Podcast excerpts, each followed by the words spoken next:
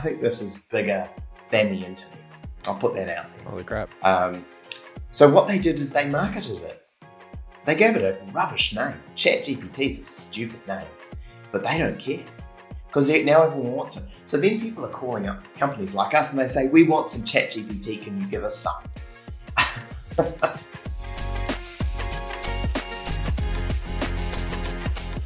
Uh, this is a podcast. It's called Insights as a Service. I'm Brendan, and this week we are talking all things AI. In particular, we're going to be talking about uh, exactly what is AI, uh, the roadmap to where we are now, how we got to where we are now with Chat GPT and GPT everything. Uh, really, the variations of GPT, um, the the way that businesses need to handle this new reality, and what telcos and MSPs can actually do to utilize this tech to enhance support and provisioning processes and customer experience generally. And because I am completely incapable of answering any of those questions, I have Tim Warren with me, the CEO and co founder of Ambit, a company that has been in operation since 2017, uh, developing a lot of AI tech uh, from that time, but more recently since 2021, using GPT, uh, which we're going to understand a lot more about in a second, uh, to deliver uh, great outcomes for company service teams. Uh, Tim, I'm not sure I did a great job of that. So why don't you uh, start by telling us about Ambit and about yourself? Yeah, good. Hey, that was a good introduction. I, I, I won't improve on it. I'll just add to it a little bit. So, no, you hit all the key things there. Look, what we specialize in is is customer service, and it could be internal customers, could be external customers, and it could be customers of your customers. So, I think it ties in well, uh, quite well to to what you do. Uh, we have been in operation, as you mentioned, since 2017, and we tend to span across uh, any anywhere that needs customer service. So retail and utilities is really big. We've worked in IT support, so help desk type things, and a range of areas. So my, my background is uh, my background is in computer software. I've, I've been doing that since I was uh, since I was a teenager, and I studied that and I worked in that, and I've done a few other things as well. So a little bit of life experience. Nice. And and you're over in Auckland, uh, of course, and um, well, not of course, you're in Auckland, uh, and uh, I, I, guess the I always think of New Zealand as quite a, a forward-thinking uh, country when it comes to software development. What was it though that in 2017 got you going? Right, this is the space. AI is the next thing, whether it's NLP or, or GPT, which you came across later on. What what got you into it? Yeah, it's it's an interesting kind of a confluence of, of events. So uh, myself and and my co-founders and, and my kind of broader brains trust that I tapped into. First off, we had the most important thing, which is we had some time and we had a bit of uh, money to be able to support ourselves while we were doing a lot of thinking. So a lot of thinking was done, and we ran through probably 30 different business ideas. And the idea was let's come up with something based in technology that's going to be a hard problem that other people are going to struggle with mm-hmm. and something that we can do well for whatever reason. And the, the two ideas that floated to the top were, and it was early for both of these, so it was something with blockchain or it was something with artificial intelligence. And we discounted blockchain early on because we thought almost all of the use cases are kind of non legitimate businesses. There's okay. a lot of unusual things, and not, not nothing against the technology. It's just a tool, but unfortunately, the technology does lend itself to people that are trying to avoid being uh, being seen and, and have audited and you know compliant financial transactions, as it were. So mm. we thought, you know, we'll leave that to others. Um, plenty of plenty of place to play. Um, 2017, of course, that was the year of the ICO. I don't know if you remember that, and and before you knew it, um, the the um, initial coin offering, so unregulated oh. IPOs, and it, you had you had companies that would you know they'd literally wake up in mum's garage that morning and launch an ICO and raise a hundred million dollars by the afternoon, and um, it felt a little bit like oh maybe we've we've missed the game here, but we stuck to our knitting, which is let's solve a real problem hmm. that really exists. And with AI, what had happened is that the advent of mass compute power through cloud had enabled a much more powerful and sophisticated implementation of AI than had been previously available through desktop means or even a standard server kind of a means. So we had the way of delivering it. We had mass cloud availability through AWS and the like. And we thought, hey, well, this is something we can do. The area we decided to apply it to customer service was the fact that it was a high volume, high demand area. So uh, at that time, it was uh, a lot of companies that were saying, hey, how can we do something innovative? And while we played a little bit to the innovative card, what we really wanted to do was solve genuine problems. And so that's where we started in, in customer service. Hmm. Yeah, I think uh, a lot of uh, good conversations start with the question, what problem can we solve? What problem are we looking to solve, right? So um, the solution sort of flows on from that. So, so let's talk about what you. There's a couple of terms I've already thrown out, right? Um, uh, NLP and, and, GPT. Do you want to just talk us through the what they mean and uh, yeah. I guess the kind of basics? Because when we think AI, people just I don't know. I, I, think a lot of us just throw out the term. I'm probably guilty of that without really thinking. Well, are there different types? Where does it start? What does it have to be before it really is AI? Uh, you know that kind of thing. Can, can you give us a bit of a sort of a help us understand these terms? Yeah, first I, I think I'll just flag something that I don't I don't particularly like the term artificial intelligence. And while it's too late for me to go and try and yeah. be a one man band to go and I think that horse is bolted. Yeah. Yeah, I use the term uh, synthetic intelligence, um, not with other people because no one knows what I'm talking about. But the idea is that this is something that we are creating. We have synthesized it. There's nothing really artificial about it. It's through a different means. Anyway, I'll put that out there. And that's uh, good to uh, table. I can use that so, and sound smart in another setting, so it's good. It does Thank sound you. very smart. You Thank just you. said that. You just, I could, yeah, I could see the propellers going. Yeah, absolutely. Just, so, uh, just to get a pen. Carry on.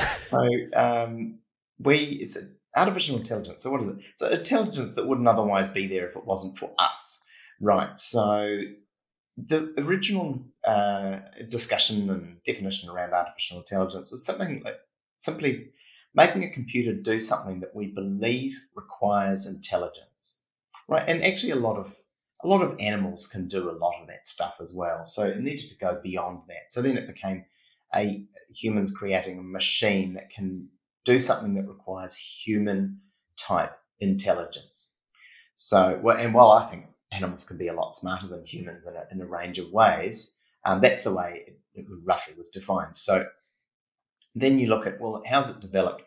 Really, uh, the, the advent of the computer sprung out of the Second World War. And as you went through into the 50s, then you had all kinds of things that it enabled. And there were two directions of computing. There was deterministic computing and there was statistical computing. Deterministic computing happened to win, and that's the thing that you know that we're talking to each other through, and it it's it's black or white, one or zero. If now, I do this, this happens.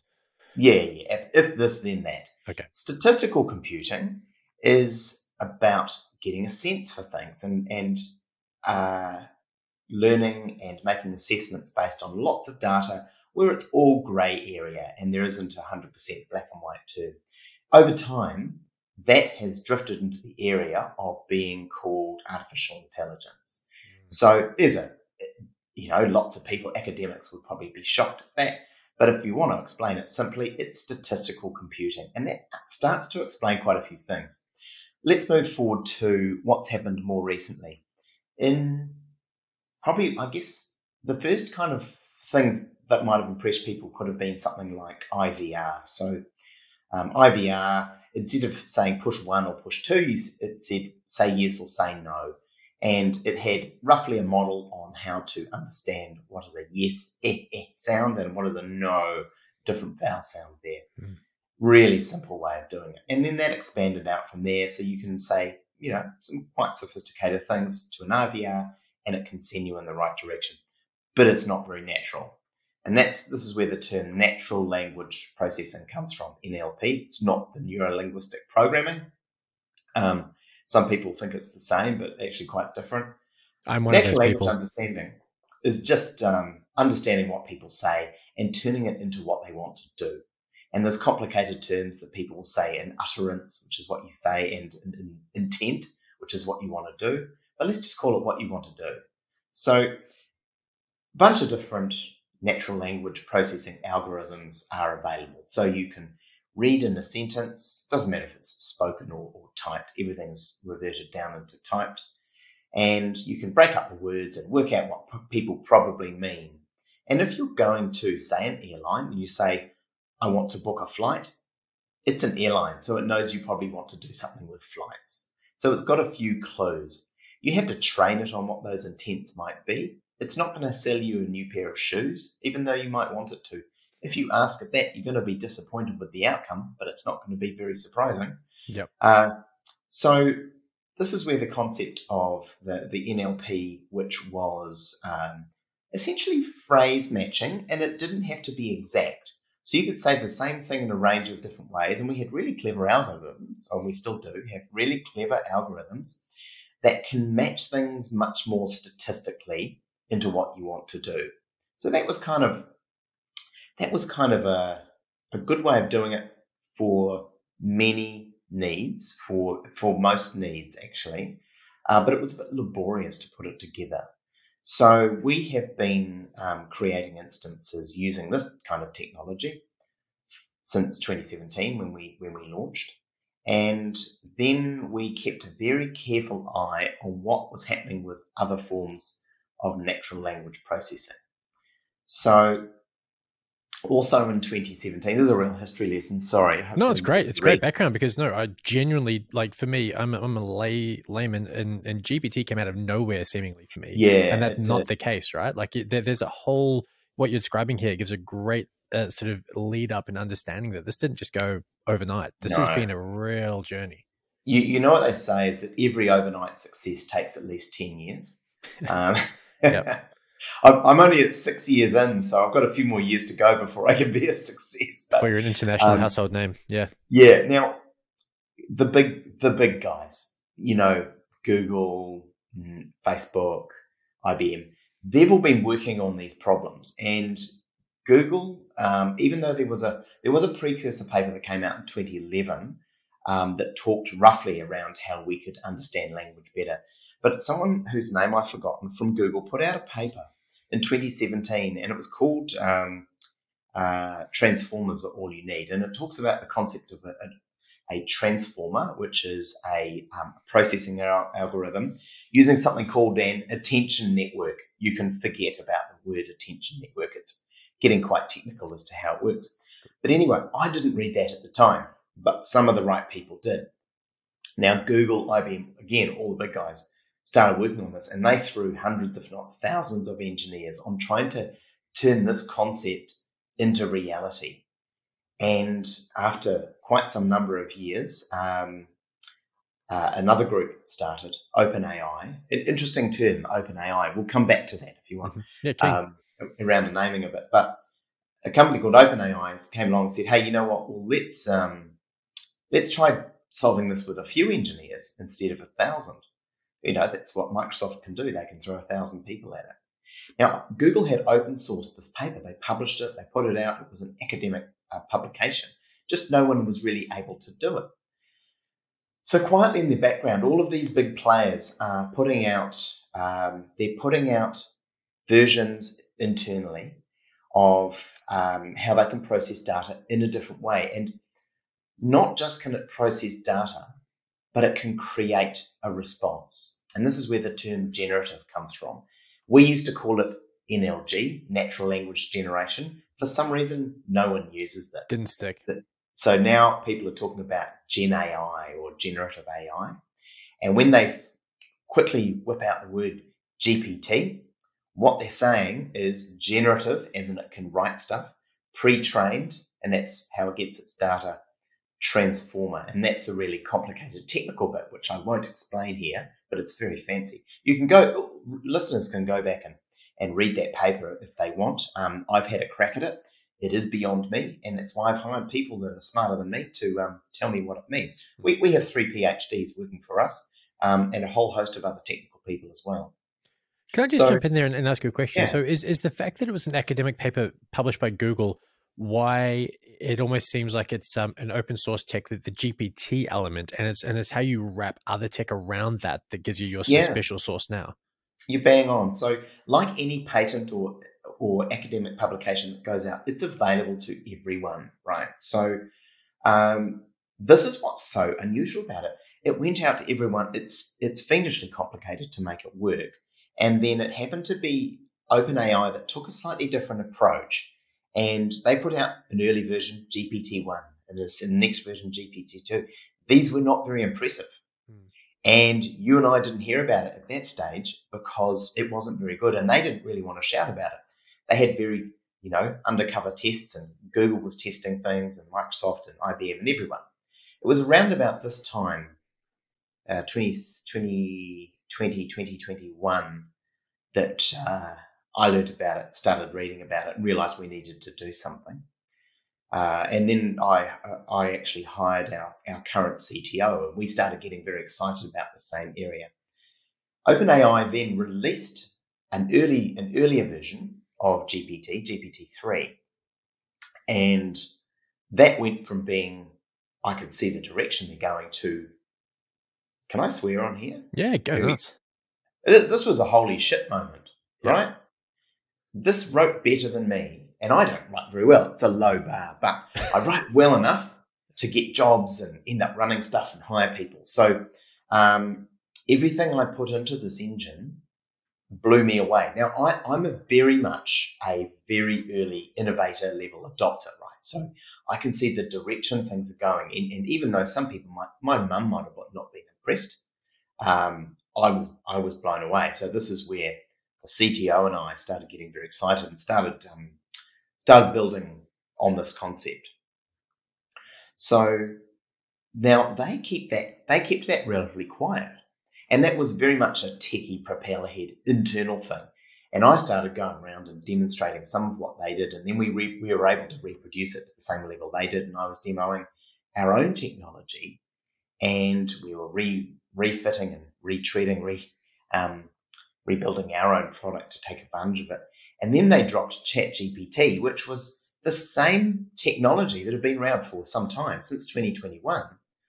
But they put a better interface on it. They gave it to the right people and it went viral like nothing has ever. More viral than COVID, right? faster, nice. faster nice. adoption than COVID or the flu or any kind of technology. More faster than the wheel, the internet. And I truly believe that. I think this is bigger than the internet. I'll put that out there. Holy crap. Um, so what they did is they marketed it.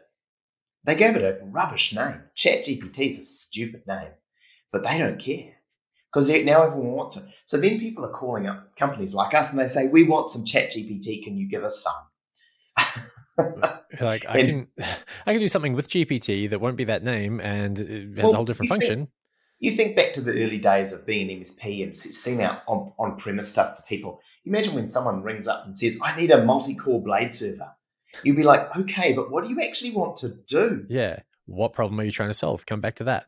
That's the question. Yeah. And so we remain focused while the world is going crazy with hype, which is really exciting, incidentally, because it's in our area. We remain relentlessly focused on solving problems for people, regardless of the technology. What we find the best blend is some of that original NLP that we've got. That's really good for, for super high accuracy some GPT for understanding what people are saying and responding quickly and being able to answer all kinds of wacky questions. Uh, and then people. And when you combine those three, you get a really powerful response. And it doesn't matter what it is. It could be in a help desk, answering questions, those first level support questions like, how do I reset my password or mm. those kind of things, which make up the top 10 questions for most companies, internal, external, the top 10 to 20 usually make up 80% by volume. And that's a really good area to do it. So you focus automation where you've got volume and then you bring in humans when it really matters. If you've got something complex, like um, you know whatever the whatever the query might be, humans are great at that. Oh, I, I'm so caught up on your "this is bigger than the internet" uh, comment from mm-hmm. about a minute ago because uh, one of the questions I was going to ask you is where is this going in your view? And obviously, with that comment, um, everywhere uh, is is yeah. the answer probably. Um, can you elaborate on on on on that statement a bit more? The I was relatively comfortable that as a people leader, as someone who writes, although I said not very well, uh, but in a business context, and I can present and and um, and I'm also creative. I'm a, I'm a drummer. I'm a musician, which is a guy that hangs. I'm a drummer, someone that hangs out with the musicians, right? So I thought, well, I'm safe. Um, it, it's not coming for the creative types. and I was really, really wrong. and, is, is that because GPT is the, the, the, the, tech behind um like uh what's the one with the um with the imagery creation? Uh, so Midjourney is is a classic one. There's DALL-E as well. Um, so Midjourney is one that I use quite a bit. Um, DALL-E's by OpenAI. Um, all all the big guys again have got this. The concept um, there, it's it's the same kind of thing. It's a different type of training, and it takes in uh, image data, um, but it is simply stunning. So visually, it's stunning for a start. There's music now that can be put out that is almost indistinguishable from something that humans can write. So you can write lyrics, you can do art, and this is how much it's changed in one year. Now, the technology has been coming along, but that means there's a backlog. That means the world is just catching up. So when someone adopts something like ChatGPT, they're catching up on that last six years of hard work that's been put in by many players. I think this is what I think happened with ChatGPT. They realized probably that Google was about to come out and they just dropped it. And they dumped it on Twitter and said, go have a look. It's pretty cool. Now, all of that data that you put in, that's training them, right? That's how they get better. It's the very essence of when they say open, they mean open to use, not open to look at the source code. Yeah. But this is something that's happening. And I, I, I can't remember if I said, I certainly said it after the session. There is a really interesting thing happening around open source. Don't confuse open source with open AI, but open source AI with the big players. I call them the mega players, you know, the, the Googles and Facebooks and Microsoft. I'm rolling in with OpenAI because they've taken a, um, a significant stake in there. Mm. So because remember back to 2017, this, important paper comes out and it was done open. So you've got companies, lots of companies have created, you know, there's companies like Cohere and Hugging Face and all kinds of things you won't have hear, heard of because they, they didn't beat OpenAI to the punch. But they're there and some of them have been creating open source software and lots of engineers around the world. Now, OpenAI has really taken over the server market. I know some people run Microsoft servers or something, but the majority of people are probably running a free Linux implementation, right? Mm-hmm. They're probably running Ubuntu or uh, something like that. And, you know, you've had the minds of a whole lot of brilliant people who do this because they like it, they care. And I think this is really important for the democratization. There's a real danger here that a handful of companies corner the power of AI and then they use it to generate, you know, too much, uh, you know, concentration of that power. Um, the, you know, bigger than the internet onto that, you've seen some half-hearted attempts to regulate the internet and, uh, and overall I've been impressed. It's, it's rolled out pretty well, but you've got this, um, got this thing lurking here where AI is at the stage where it can write code to improve itself. Now, you have to create, yeah, there's a, there's a lift of the eyebrows for you. So I'll give you a sense. We used AI to create a job description and create a coding test. We then hired a, a software developer who is now working on that same code. So it, it can be full circle here. It can even hire people. Now there's people pushing the buttons at the moment, moving it from step to step. But people are connecting in the wires in the background. This is where the engineering people are really going to play a part. It's kind of been science up to now. But when you when science hits the real world, it becomes engineering. Mm. And so now you've got engineers saying, if I plug this to that, we can do amazing things. And I'll give you an example. So you can use ChatGPT today without any modifications, and you can say, write a script that is a keynote or a PowerPoint presentation about AI. It's going to be 20 minutes long. This is the audience and create the pictures. It will create all that. You paste it into the script page of whichever presentation tool you're working, and it's 100% ready. And it takes about as long as I've just explained it to you. Now, this is something that would have taken a marketing team and three or four SMEs, but you roll back a couple of years. This would have been something you'd work on over a month. Now you can do it in an afternoon, present, and go to the bar which yeah, obviously if it's binary, if I'm not doing that, I'm at the bar. Uh, that's, but so, but just on that, and you touched on music and and and art and all this thing. And something I've heard uh, from time to time is look, this is all great, but it can only do what's already been done. It has a data set. It takes that. Is is yeah. the reality that while sort of that's true, the bigger the data set gets, the more it can manipulate everything within that to essentially come up with a sort of a, a, a mix of all of the above to, to create something that's never been heard before or seen before or whatever. Yeah, look, I think people that say, "Oh, it's just based on existing tunes," I think they don't understand the technology. Okay. And they also don't understand creativity. So I don't know what they've got left, but um, and, and, I'd love to, you find you find a guest who wants to argue with that. I can do that all day long. So I'm I'm a drummer and I'm a coder, so I reckon I'm entitled to speak and have a view. So I'm a drummer. I'll, I'll relate it back to a real world thing that I do. I listen to lots of artists. All of that goes into my brain, but my brain's not very good. It's just kind of a statistical engine that throws stuff out as I remember it. Mm-hmm. Sometimes I play it wrong. And sometimes that wrong thing sounds better. Is that creativity or is that a mistake? And how much of that have I drawn from the fact that I'm listening to Buddy, you know, Buddy Rich and Gene Krupa, drummers from the, you know, from the origin of jazz, through to, you know, the fact that I might listen to some of the greats today. How much am I drawing from them? It's it's really hard to say. I I think yeah. there's a gap between um, data and creativity and, and the bridges in a deterministic fashion, old world computers call it that, they wrote very derivative things. You'd say, write something that sounds like Vivaldi, and it would sound just like Vivaldi, and little snippets are copied out of it. It's not like that anymore. It's kind you of like uh, Bush's like a, a, an AI version of Nirvana. You know, basically sounds the same. It's obviously come directly from that, but it doesn't sound yeah. exactly like that. Yeah, and then again, um, when you start, if you if you seek derivative things, you will get highly derivative things. But AI is better than that. So what you say is, um, write something that Nirvana would have written if they were still around today.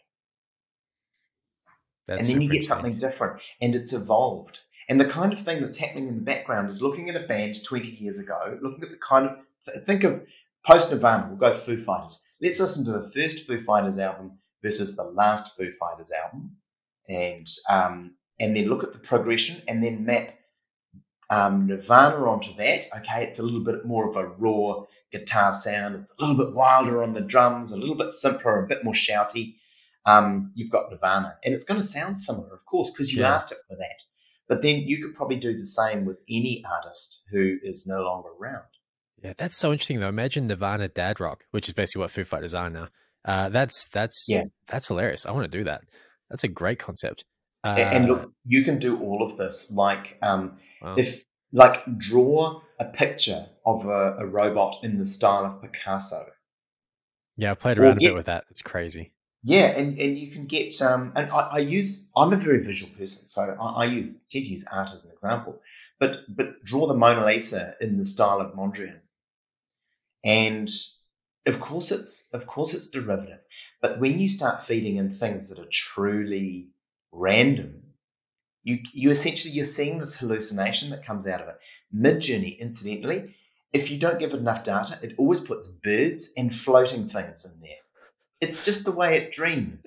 That's so weird. Well, how come AI still struggles with fingers, human fingers? What's going on there?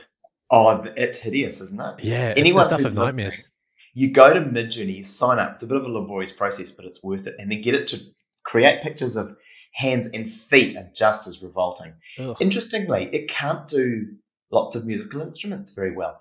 What it what it's not very good at for some reason is um, I, what I say is AI is very good, especially GPT and these these image diffusion type techniques are very good at fiction but not fact. And so they give you something that at first glance looks and sounds really good. However, when you dig into the details, it doesn't quite stack up. So that's the way you determine if something's by AI. You know, the fingers go in a funky mm-hmm. direction. Why? There's a, I've really dug into hands because it really freaks me out. So hands are very rarely seen in their entirety. I'll hold my hand up here. You, you can't see my thumb. Hmm. I'll make a fist. You can only see some bits and pieces. So AI simply hasn't been trained enough. Now, if you create a model and you show it really great pictures of hands, it'll be doing perfect hands. It'll be here before you know it, but it's it's been a problem since before AI. Isn't it weird, that, weird though? Like even even is even humans have struggled with like so many cartoons have four fingers because that's like right. Yeah, it's the same thing. It's very complex. That that's why in a um, you know, if you're doing a drawing class, the ultimate thing is to reproduce a hand. It's it's so, so much the hardest thing to do. Just huh. just a pencil drawing of a hand.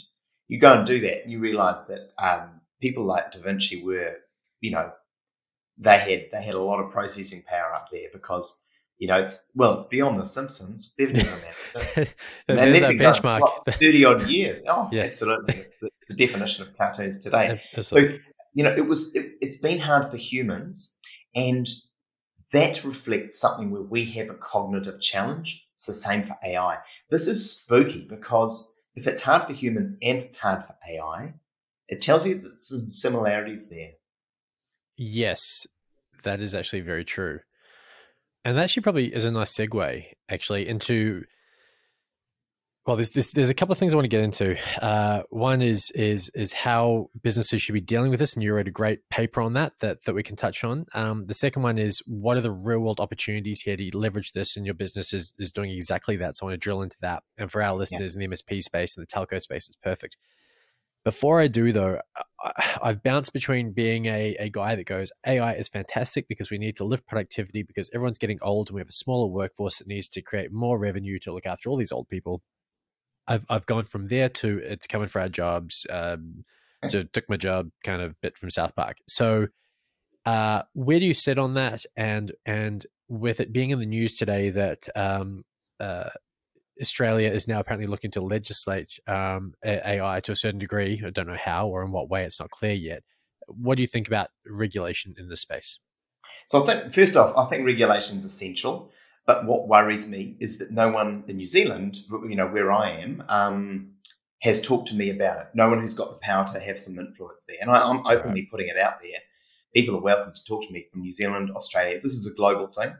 Um, and it's where global accords need to be struck. I, I say it's probably two years before there's some kind of international AI regulation accord because okay. it's everyone, everyone who knows about it, from Sam Altman at the top of um, OpenAI through to the top guy, that godfather of Google, and you know all the way down right at the bottom of the world. There's me. We're all asking for it. Mm. So because uh, why? Why are you asking for it? Oh, the risk of bad actors. So I think when you get a new technology, it tends to be people who are really well-meaning. Um, and in the early days of the internet, you know, I'm, um, you know, when I was around in the in the 90s, um, yep, I'm that old. Um, Same. Yeah. Um, everyone trusted each other. Total trust. People just would take. They would just write their credit card details in an email and say, "Can you charge me?" We'd be like, "Okay." We didn't even delete those details. It's just in someone's inbox somewhere, yeah. right?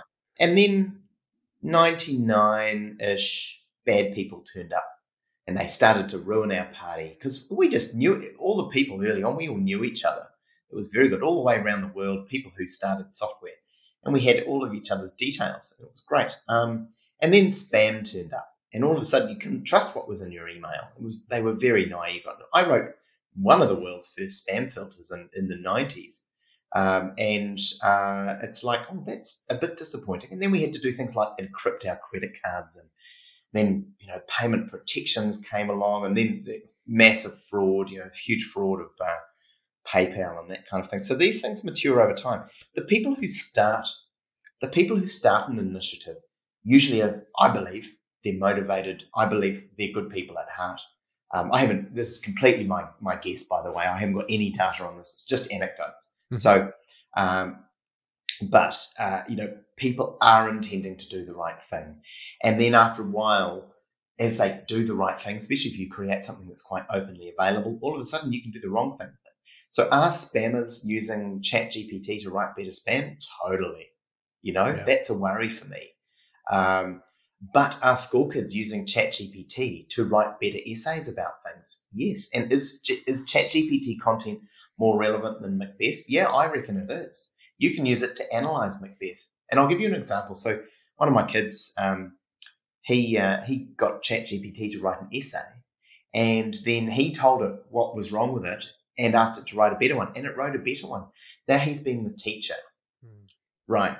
So if, if you think of that, he's he's helping it improve.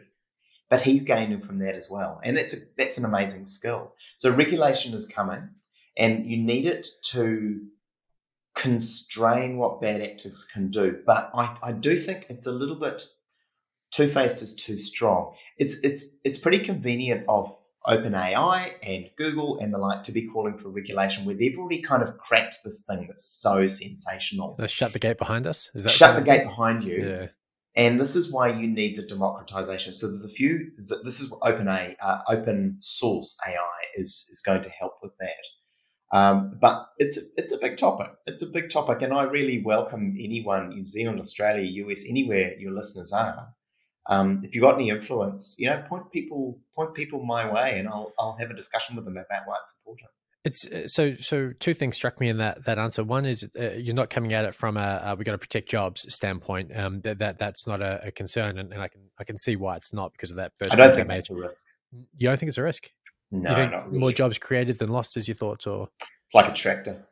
Yeah. Okay. Or a hammer. You still need someone to use it. It's got certain application, but point yeah, in the right feed direction. more people. Yeah, exactly. So, uh, is it going to change the world of work dramatically in a short period of time? Yeah, I, I would say it would. I would hate to be a, a, junior or intermediate level person creating content right now. I don't mean live content like this. I mean someone who's writing social posts for a Oh, brand. totally. Yeah, That wife's a copywriter. Her job's already changing. Yeah, massively.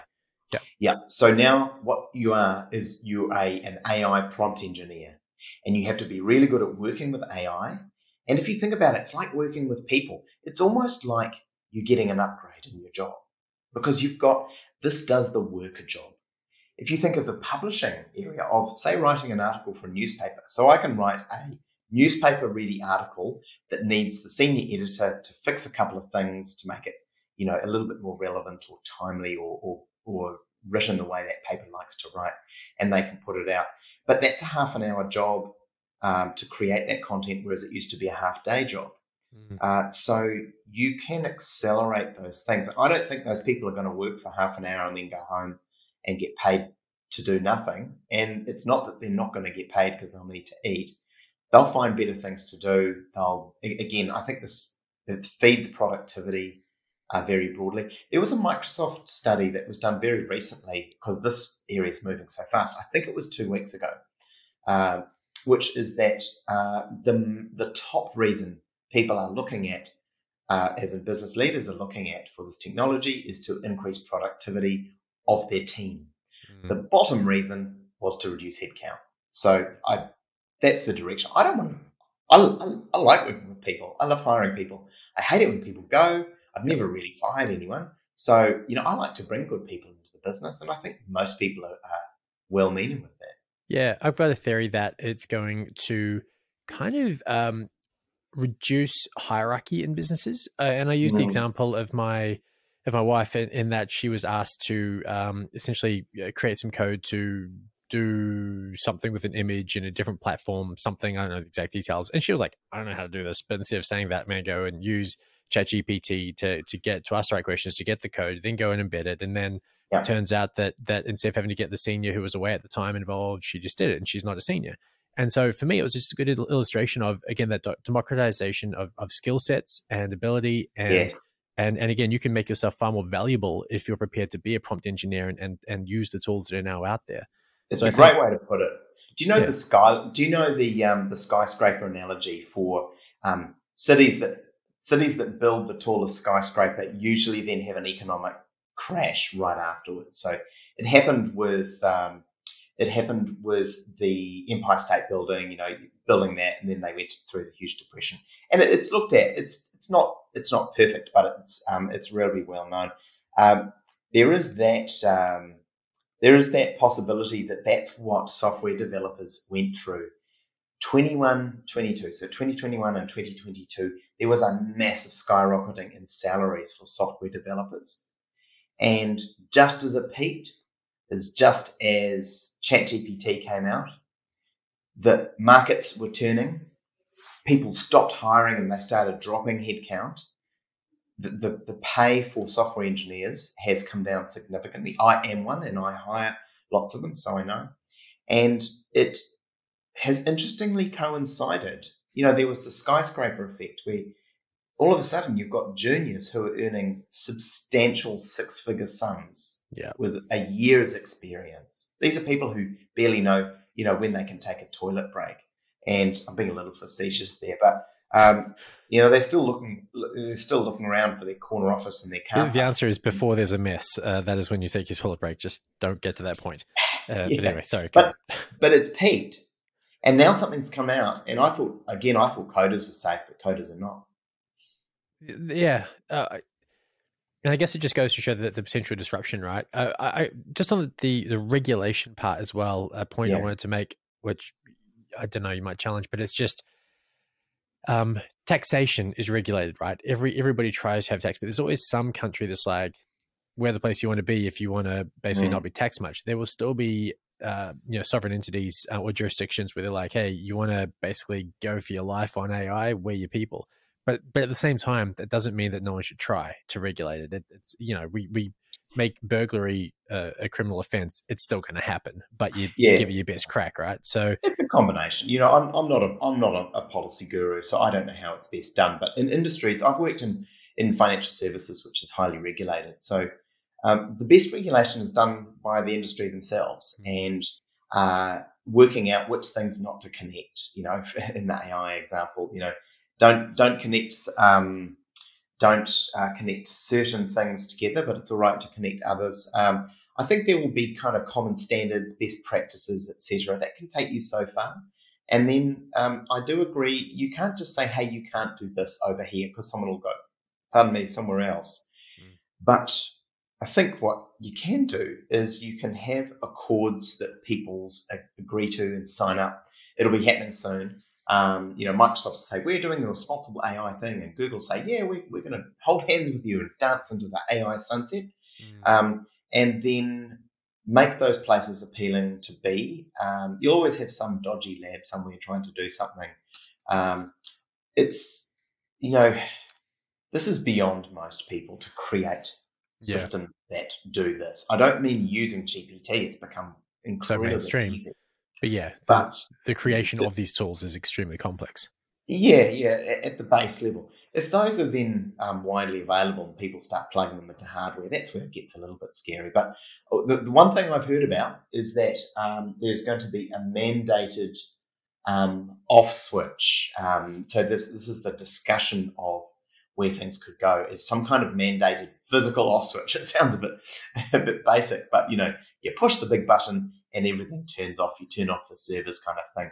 I think it's a nice idea. I think you'll get you know kind of virtual off switch providers guaranteed no AI in here, and yeah, I don't know where it's going, but that's super yeah. interesting though, because there's mandatory um what's sort of look at interception laws, right, in New Zealand and Australia, right? As a telecom yeah. operator, you've got to give access to the government's agencies to just go, hey, if we want to, we're in there. And I think it might be very similar. But I think that's I've never heard that before, and I think it's a really interesting point that that accord where it's like you have a big, it's like you know, made in New Zealand, made in Australia, that kind of a logo somewhere because uh, with Elon Musk going out there and others going, it's going to be the end of civilization. They're creating fear with people that definitely don't understand what AI is. Yeah. If you can then, as a brand, go, we're part of an accord that says we hear you, we know it can be a little bit scary, and we're not part of that. Um, that'll, yeah. I think, have the ability to add some some um, a, a, sense of safety for the consumer, and maybe add a, a bit of a sales uh, driver. I, I figured that there's a bunch of things that will happen in there, and again, it'd be an interesting area to be part of. I would welcome. Um, I would well, you know, I stuff like this. I'm I'm happy to provide my thoughts um, to to anyone who will listen. Um, I think it would be really important that the concept of regulation is picked up and being approached very proactively. Um, but yeah, I look at you know different election cycles. I don't know. I don't know if it's going to be um, how it's going to play out as as policy actually I don't know where people will fall. I, am not. I'm not. A, I'm not a pollster after all. No, nor am I. So what we'll do instead is we'll move on to something that I think our listeners, who are predominantly uh, MSPs and telcos, will be very interested in. Um, in your business, with what you do in in uh, I guess engineering or, or enabling uh, better customer experiences, um, more accurate outcomes, uh, better use of people's time, uh, enabling people to deal with more complex faults rather than the simple stuff. Mm. All of those things. At what point does a business become big enough for the cost of implementation to to to justify the investment in terms of the return and all of those things. You know, better experiences, maybe a, a higher price point because of the great value it's adding. You know, less um, additional staff having to be hired to do dumb tier one reset password mm. stuff. So so what's the what's the the cusp at which uh, it's worthwhile? How many how, how many bums on seats do you need? Usually, the guide we say is that if you've got six people who's, who are doing either customer service or tier one type support, then it's time to be thinking seriously about making your seventh employee a digital employee. That's super interesting because that's way lower bar than I think I thought, and I think a lot of other people thought as well. I think you, in our industry, I think we start thinking, oh, it just sounds like you've got to have like hundred staff before you start having the demand or something. Um, yeah, if you had a hundred staff, um, wow, that'd be an amazing, an amazing setup. Um, okay, it'd be you, are probably a bit late. yeah, well, that's that's the thing too. Uh, but I guess also like, what do you have to have ready to do this? Like, uh, I think we were like we use Zendesk for example, right? Um, yeah. and um, even our um, sort of knowledge bank, you know, the help articles. You've got to create a lot of this in house, and it'd be so interesting to use ChatGPT for some of this now. But yeah, yeah. But but so so how much of your your tech relies on a company like us actually going, you know what, we've documented the shit out of everything. We have got help articles for virtually everything you could think of, and then you feed that into your tool, or is it more? Is it simpler than that? There's a there's a couple of answers there. So a lot of the things that you're looking to solve are actually solved problems. So you might not have your own documentation for it, although of course you should. Um, the reality is that um, you're doing pretty well if something's 90% documented and you're relying on a lot of institutional knowledge there. So the question is, do you want to put that institutional knowledge in something that we'll never forget? So it's a good time. You, you start with six people. Um, what we say is by the time you're thinking about adding another team, just work out what kind of a team you want and do you want an automated team. So um, getting getting started, if you've got any data, then you can start to automate. And one of the things you get when people talk to a machine, usually people want to type. I'll be very open there. Voice may become more of a channel with this, but um, when people interact with um, with automation, they, they prefer to, to, to chat. Um, so the the thing you get once you've put in some of your um, some of your answers, yes, you can augment that with some answers from ChatGPT and, and, and other tools, uh, and a lot of that's available right now. Um, but customers will start to ask what they need, and if you don't have a suitable answer for it, you can say, "I haven't got a suitable answer," but then you know what they're interested in. And after just a few days of 20 or 30 requests coming in, you're going to get a pretty good sense of what those top ones are. And if all you ever do is attack that marginal next best, uh, next most important thing to answer, within a few months, you're going to be answering 90% of the questions that people have. Now, right. we don't think you have to go into the long tail and answer the question that you get once a year. You you could. That's the 80 20 rule, basically.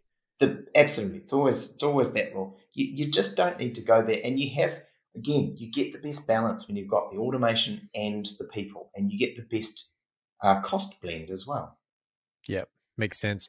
And and and when you've got a portal right, and you know that you could solve a lot of a client's uh, problems or, or, or their questions by by having them actually use the damn thing you've created because uh, we get that a lot ourselves, um, particularly in the consumer space, to be honest. Um, is there a way you can you can look at user behavior inside the portal to come up with guided tours that really push people towards the most common you know 80% of the time people are looking for this. Are you looking for this? We see you've not used this before. Can you use um, the ai to to essentially look at at what people have or have not looked at before inside of a portal and guide them to perhaps the, the highest um, frequency solutions?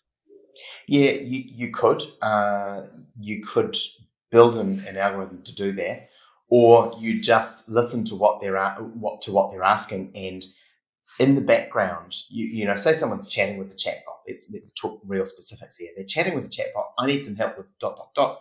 You know, setting up a printer, and then in the background, you can just load the the top three articles. You know, the the teaser for them, mm-hmm. um, and and say we've loaded some articles that might be right for you. you know, click on them if you think it's suitable. Otherwise, give us some more information.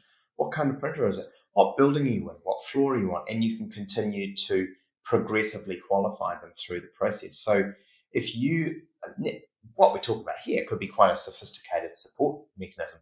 The thing that's really hard to get past, people won't adopt the channel. There's not much you can do. That's true. you can, you, you've got to get people in there. Now, this is where I'd suggest to, to your listeners, if you're, you're certain cohorts really well, like if you're, if you're working with creatives, you know, people who are writers and artists and stuff, they will um, they will likely use this kind of a technology. If you're working with field service workers of electrical utilities, they probably won't. So you have to match it to that. But what we do say is people want to choose the channel. So if you don't give them choice, they'll use what you've got. You know, I know that was it the NHS in Britain only unplugged their fax machines um, a couple of years ago because people wanted to use faxes. We still have so you're, many clients. You're rolling your eyes. Oh my god, lawyers, oh my doctors, stop doing it. They love anyway, it. Oh my god, they do. They love it. And the funny thing was, especially the banks and the lawyers, they'd say, "Oh, but it's so secure." No, you've got an analog picture running through the phone lines. It's not secure. Surely that's easily intercepted. Yeah, like. Oh yeah, oh yeah, it's dead easy. You could you could actually just record it with your with a you know with a, with a recorder and play it back to a machine and it can print out the picture. You know, it's, it's completely insecure. But perception is reality, mm. and that's one of those things. What we find in terms of adoption of these channels, uh, if you put your phone number in in thirty point bold right up the top, people are going to use the phone number. If you put your email address there, they'll use the email address. Mm. And if mm. you put a chatbot link and take them into that or a link to your portal, they'll go there. Now they might move again, but you can give them a sense as to where you want to go. And we've got some people doing interesting things. You know, you put a QR code on something. Need some more help with that?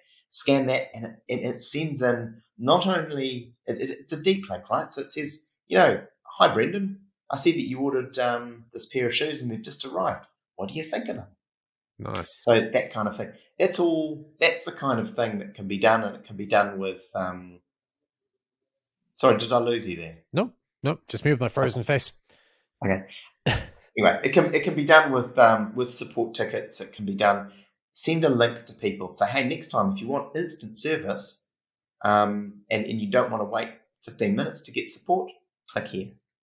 Have you found that there's any um, any preference by by people to adopt uh, between B two C and B two B? Have you found that that either either market segment is is more open to adopting those sort of chatbot type features?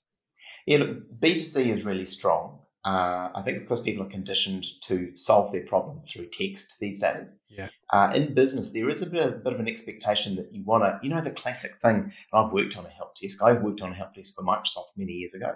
Um, you want to jump on the phone and, and, and you know, you know, ball out the IT guy. Mm-hmm. You know, I'll, I'll, I'll, I'll, have a shout at him. You know, so your, your customers would have that all the time. And um, so they actually want a release and an outlet. Um, so you can't always deal with that, but it's really more kind of demographic denominated. So if you're doing, say, you're supporting a retail store and you you just want to have a channel for people to get support, maybe on the point of sale till that you can have click here for for instant support pop this up, ask your question, get a response back from the machine, or click and wait for a human or whatever it might be. People in a people in a clothing store aimed at young people are going to use it no problem. People in a hardware store aimed at older people, maybe less so. Maybe less so, yeah. Um, because uh, we need to wrap this up shortly, I just wanted to touch on a, a very good document that you wrote um, uh, called Organizational Readiness AI and, and GPT.